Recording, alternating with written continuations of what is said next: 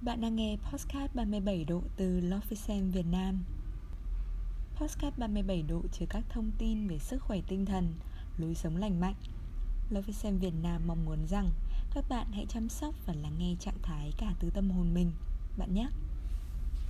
Sống xanh là một trong những cách thiết thực nhất mà bạn có thể làm để bảo vệ môi trường sống của chính bản thân mình trong tương lai.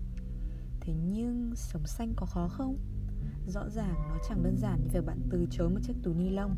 Sống xanh là một thái độ sống, Một lối tư duy có thể tác động đến mọi hành động và quyết định của bạn trong việc tiêu thụ vật chất. Dưới đây là 5 cách giúp bạn khởi đầu một lối sống xanh đúng nghĩa. Bước đầu tiên vô cùng cơ bản, Đó là tránh lãng phí đồ ăn. Lãng phí đồ ăn không chỉ dẫn đến việc lãng phí tiền bạc, Mà còn là gánh nặng lớn cho môi trường.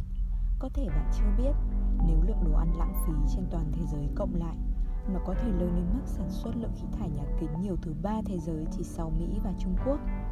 Quá trình sản xuất thực phẩm về cơ bản là ngành công nghiệp chất thải khủng khiếp. Từ trồng trọt, chăn nuôi, đóng gói cho đến bảo quản, mọi công đoạn này đều cần một nguồn năng lượng lớn. Cách bạn có thể làm là chỉ mua lượng thực phẩm đủ để chế biến, tiêu thụ chỗ thực phẩm đó thay vì để chúng hư hỏng hay vứt đi.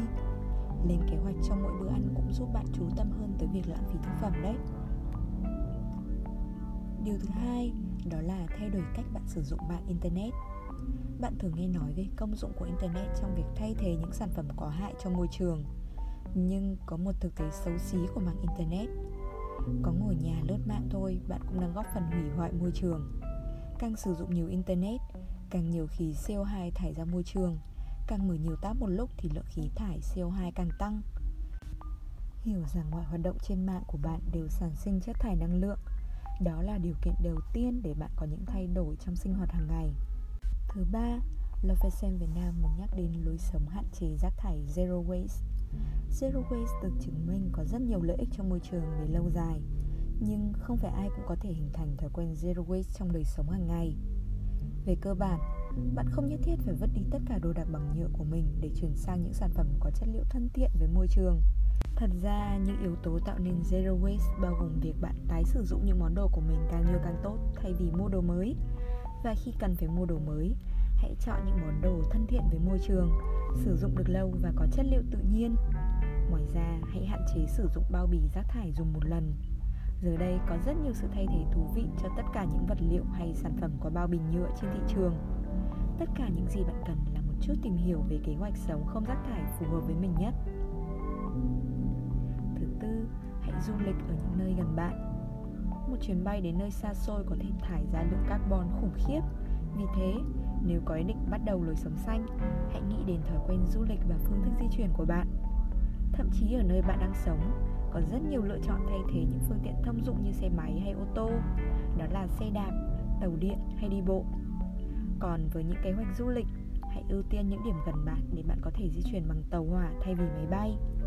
Những lựa chọn thân thiện với môi trường như khách sạn, kiểu du lịch cũng trở thành một thói quen du lịch mới.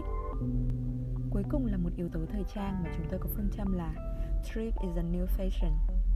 Hỏi những cô nàng Paris bí quyết mặc đẹp của họ là gì? Họ sẽ chỉ bạn thẳng đến những cửa hàng đồ cũ.